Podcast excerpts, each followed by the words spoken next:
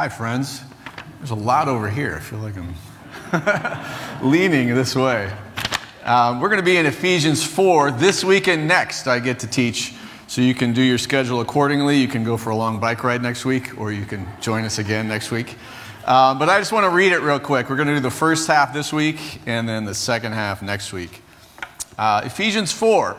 As a prisoner for the Lord, then I urge you to live a life worthy of the calling you have received. Be completely humble and gentle. Be patient, bearing with one another in love. Make every effort to keep the unity of the Spirit through the bond of peace. There is one body, one Spirit, just as you were called to one hope. When you were called one Lord, one faith, one baptism, one God and Father of all, who is over all and through all and in all. But to each one of us, grace has been given as Christ has apportioned it. This is why it says, When he ascended on high, he took many captives and gave gifts to his people. What does he ascended mean except that he also descended to the lower earthly regions? He who descended is the very one who ascended higher than all the heavens in order to fill the whole universe. So Christ himself gave apostles, the prophets, the evangelists, the pastors, the teachers to equip his people for works of service so that the body of Christ may be built up until we all reach unity in the faith and in the knowledge of the Son of God and become mature, attaining the whole measure of the fullness of Christ. Then we will no longer be infants, tossed back and forth by the waves, blown here and there by every wind of teaching, and by cunning and craftiness of people and their deceitful scheming. Instead, speaking the truth in love, we will grow to become uh, in every respect a mature body of Him who is the head, that is Christ. From Him, the whole body is joined and held together by every supporting ligament, grows and builds itself up in love as each does its work. I am an artist, and uh, uh, my friends and family will ask me to teach their kids art, and this is one of the first lessons that I will teach kids. And it is the awesome power of eyebrows. We're going to leave this, the face the same, and all we're going to do is change the eyebrows. There you go. You went from a happy face to a what? Sad or worried face, right? And again, just changing the eyebrows. Now he's angry or she. And lastly, I don't know, you call that surprised or extra happy. All you're doing is changing the eyebrows and the whole face changes, right? And similarly, this is a picture of me. Uh, can anybody guess what is wrong with me in this picture? And I don't mean emotionally wrong with me, I mean physically wrong with me. Can anybody guess what's going on? Yeah, it's a physical, it's a uh, medical ailment. It's called Bell's palsy. There's a, uh, there's a nerve in the back of your face, and when it gets inflamed or pinched, it paralyzes half of your face. I was brushing my teeth, and suddenly I realized toothpaste, and I my face wasn't working, so we rushed to the ER and they gave us expensive tests that they later told us they didn't have to give us. he told me that I have Bell's palsy and there's nothing you can do about it. You just need to go home and rest, and usually it goes back to normal. And the operative word was usually it goes back to normal, that I could have been stuck like this. And my mouth tasted like it sucked, I was sucking on pennies uh, uh, the whole time, which was really strange, scary and strange. Uh, but just to show you how acute it is, I blocked off half the face. You can't tell that the other half of the face is all scrunched up. I'm literally trying to scrunch my face there, and the same is true on the other side. You can't tell that the other side of my face is completely placid. And just because I thought it was funny, I um, did two left sides of my face and then two uh, right sides of my face. and if you go back and forth, it looks like my face is melting a little bit, you know. and then a little over a week later, I was, I was back to normal. Uh, scary, but back to normal. So I want you to keep these images in mind as we go through Ephesians 4. Trust me, there is a relationship between what we're talking about. Uh, but we're in verse number one. Uh, as a prisoner for the Lord, I urge you to live a life worthy of the calling you've received. This is the Apostle Paul. He's writing to the church in Ephesus.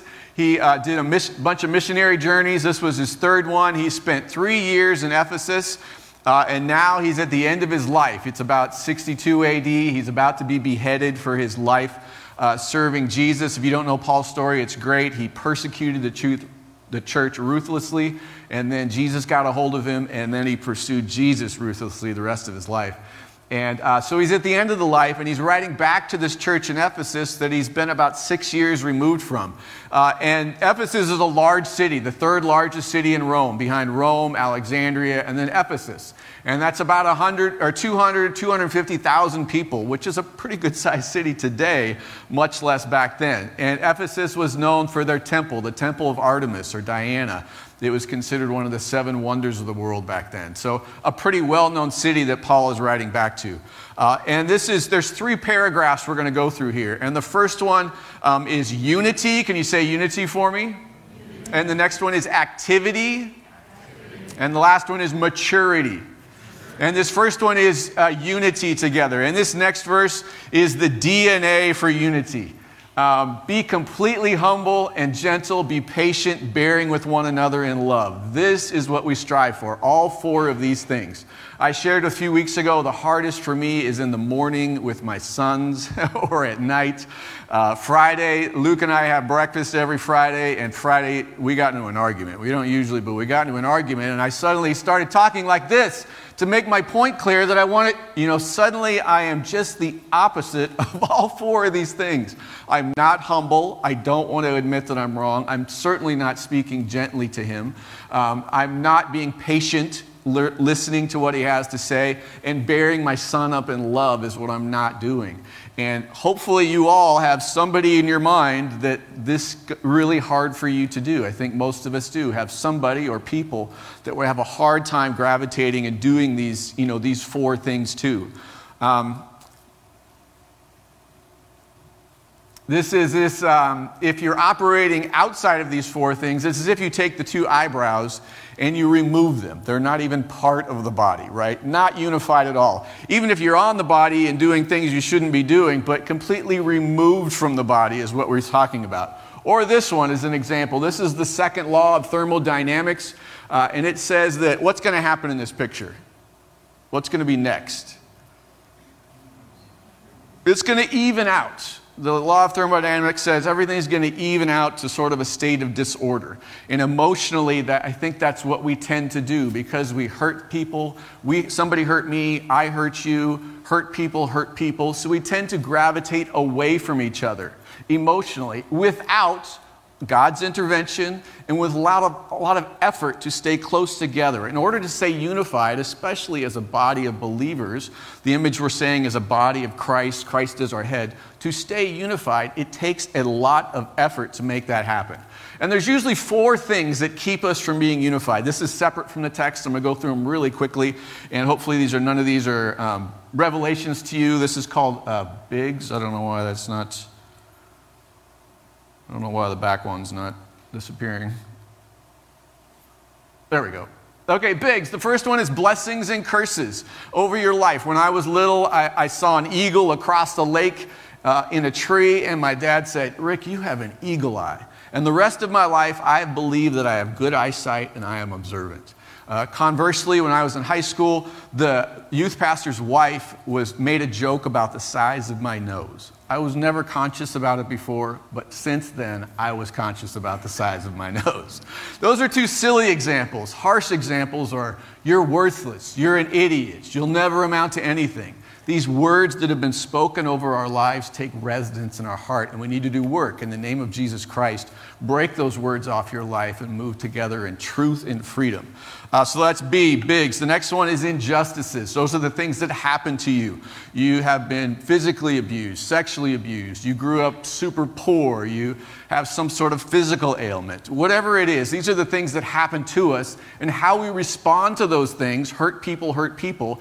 If you don't know how to deal with that, you're going to have a hard time being unified in Christ. All right, the third one is uh, generational sin. The Bible talks about sins of the father going to the third and fourth generation. Your grandmother was an alcoholic, your mom was an alcoholic, you're an alcoholic. That idea. Your grandmother uh, suffered from anxiety, your dad suffers from anxiety, you suffer from anxiety. Again, those are generational patterns that can be broken off your life in the name of Jesus Christ and start new patterns for your family, right? That takes effort to make that happen.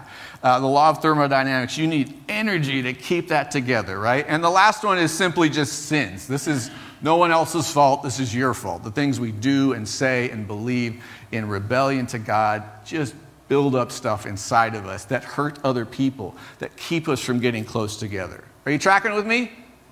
Okay, a little quiet out there. kind of hard to, hard to judge how the room's going.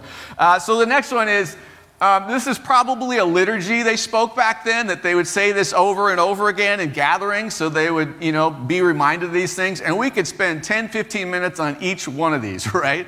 We'll just go through them really quick. There is one body and one spirit, just as you were called to one hope, when you were called one Lord, one faith, one baptism and God and the Father of all, who is over all and through all and in all.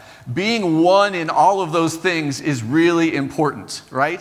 Uh, and I could talk about all of them, but just want to talk about one really quickly, and that is a unified in faith, that we believe that Jesus Christ is the one and only way to heaven. That is an unpopular thing nowadays. That there are many ways to heaven, but there is just one, the Bible, the Bible says. It says in Acts, there is no other name under heaven given to men by which we must be saved.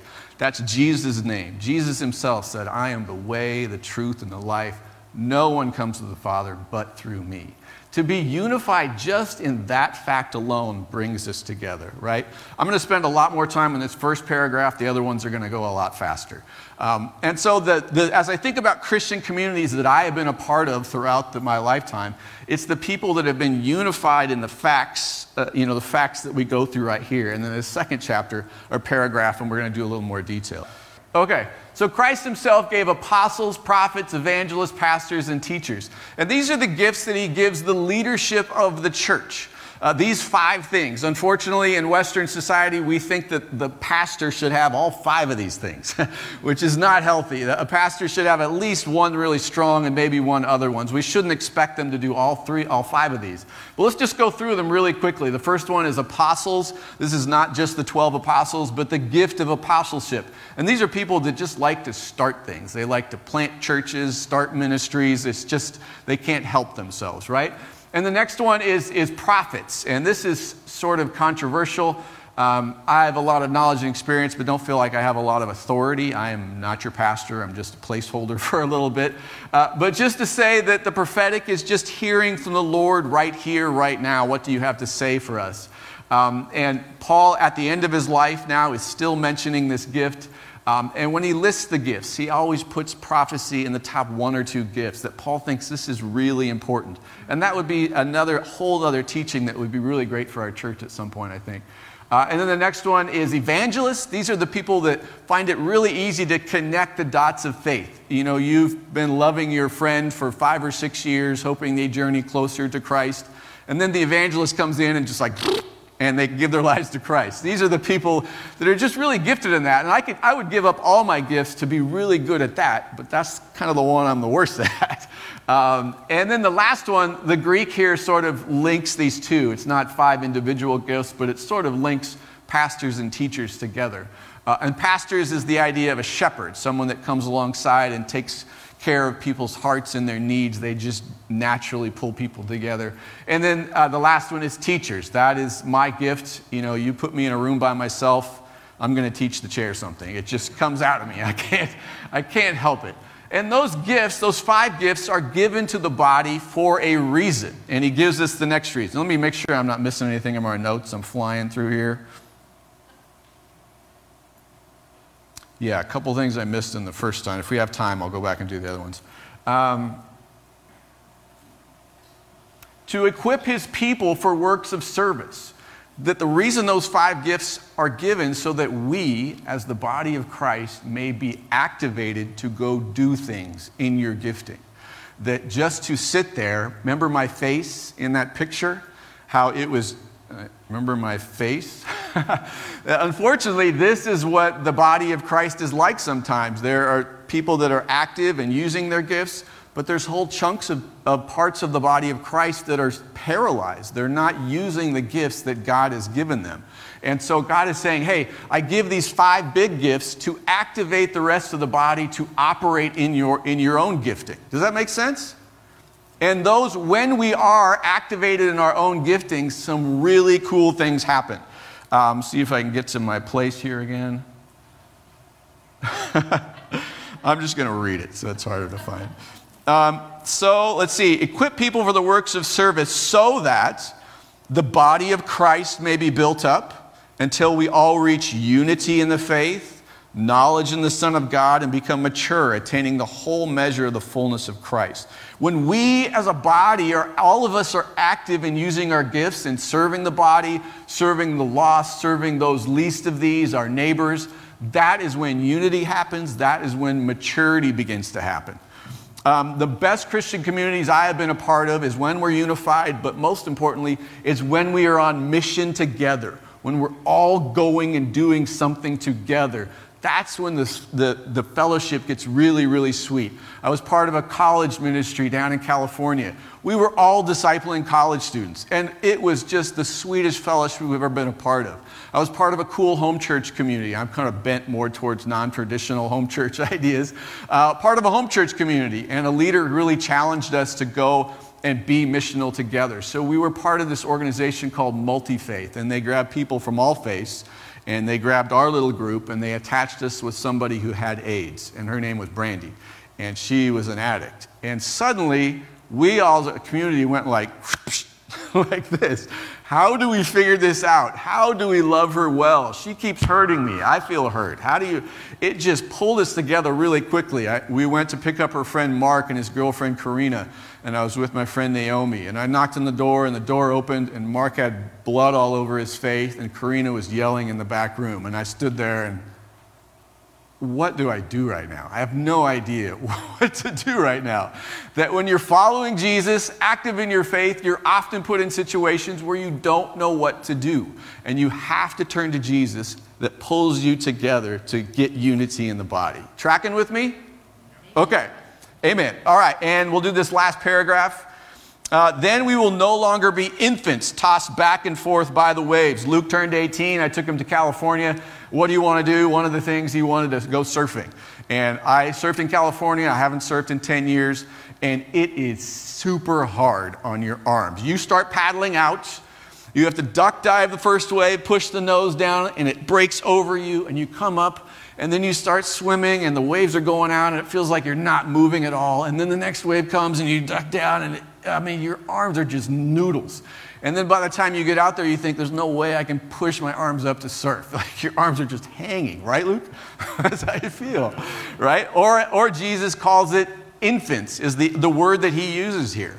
And what he's saying, and I know these are strong terms and you can disagree with me, but if you are not unified in the body of Christ, if you are living isolated, I know COVID makes it different, those looking online, if you're isolated because of COVID, that's different. But if there was no COVID and you are isolated away from the body of Christ, not accountable to anybody, nobody's getting into your junk, that is not the way to operate. And if you are part of the body, you need to be using your gifts to advance the body, right? To serve the body. Those two things, if you're not doing those, Paul likens you or us to infants, that you are like baby Henry here. This is Henry when he was a little tiny kid. That if you're not active, we would encourage everyone to be active. I struggle with the first one, to be connected. It's like I'll be connected and then I'll disconnect from a group of guides that I'm meeting with on a regular basis and I forget, oh yeah, I need to be reconnected. And being on the leadership team has been that for me, that I was disconnected and it is a, it's not a frictionless environment on the leadership team. We argue, we yell at each other, we say we're sorry, but we're all pointed in a direction and it's pulled us together. Okay, I'm going a little bit over. Let me hurry up here. Um, we will no longer be infants tossed back and forth by the waves, blown here and there by every kind of teaching, and by the cunning and craftiness of people and their deceitful scheming. Instead, speaking the truth in love, we will grow to become in every um, respect the mature body of Him who is the head, that is Christ. Speaking the truth in love, the, the Greek here tells us that speaking the truth of the gospel in love, not necessarily speaking the truth to, to each other in love, right? But I think by association we can sort of do that as well. That, uh, like my, one of my kids, I speak the truth a little more than I speak it in love. You know, I default to criticism. Uh, or other people, I know I should speak the truth to them in love, but I'm afraid of their reaction, so I don't do it. Conflict avoidance is, is what I struggle with, and probably many of you struggle with when to be in conflict and when not to be in conflict, which is really hard.